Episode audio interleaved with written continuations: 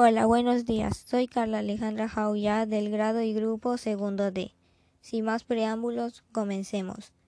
Eje, civilizaciones. Tema, los reinos indígenas en víspera de la conquista española. Nombre de la tarea, la Triple Alianza y los señoríos independientes. Número de tarea, 1. Aprendizaje esperado. Identificarás algunos reinos indígenas en vísperas de la conquista. Tenochtitlán salió con otros señoríos del lago de Texcoco debido a que durante décadas fueron sometidos a otro pueblo ribereño, el cual recibía el nombre de Azcapotzalco, al cual ellos debían pagar tributo, pero esto cambió ya que lograron aliarse con otros señoríos del lago de Texcoco. Tenochtitlán se volvió el señorío más dominante de la Triple Alianza, ya que supo aprovechar el resentimiento de otros pueblos, se volvieron los más fuertes de la Triple Alianza que les permitió recibir tributos de otros pueblos y tenían el poder militar, con el cual ellos obligaban a participar en las construcciones de obras públicas y guerreras. Sus pueblos sometidos, por su parte, podían mantener su autonomía política y social mientras pagaran los tributos. Tenochtitlán alcanzó la supremacía militar, lo cual su ciudad se extendió sobre la laguna y se construyeron calzadas, puentes y canales para su comunicación. Los mexicas fueron odiados por sus señoríos sometidos, ya que el gobernante mexica fue cobarde por no recurrir a la fuerza militar, por no ser omiso al no reconocer el peligro que enfrentaban, y porque eran humildes.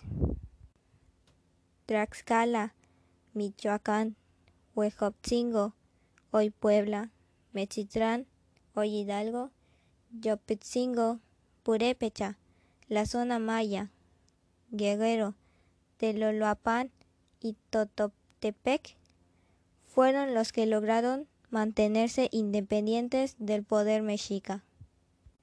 El señorío de Tlaxcala fue un aliado primordial de los españoles para la conquista.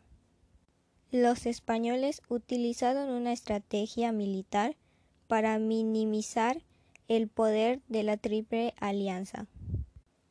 Ahora seguimos con investigación de fuente secundaria. Pregunta número 1. ¿Cuál fue la opinión del autor sobre el comportamiento de la Triple Alianza y de los señoríos independientes ante la llegada de los españoles en tierras mesoamericanas? Enrique Vela opinó que el poderío de la Triple Alianza, algunos señoríos lograron mantenerse independientes debido a diversos factores, entre los que se cuenta que la capacidad militar era tal que su sometimiento implicaba más gasto que beneficio, o simplemente que su independencia resultaba conveniente para asegurarse la disponibilidad permanente de prisioneros de guerra para el sacrificio y cambios de la economía en la historia mundial.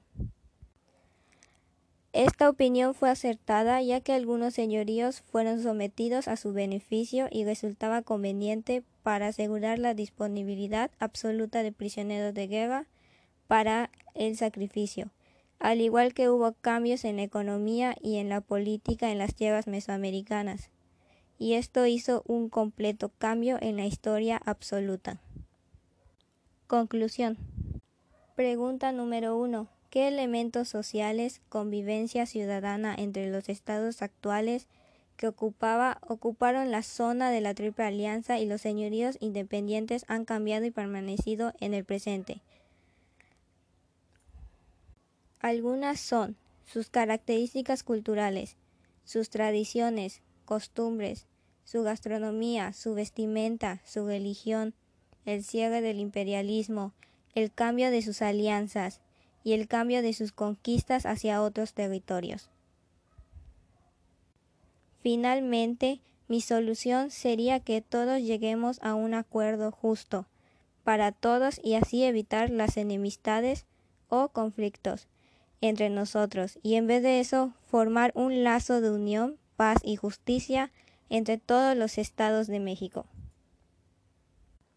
Eso fue todo de mi parte. Yo me despido. Les deseo una bonita mañana y nos vemos. Saludos.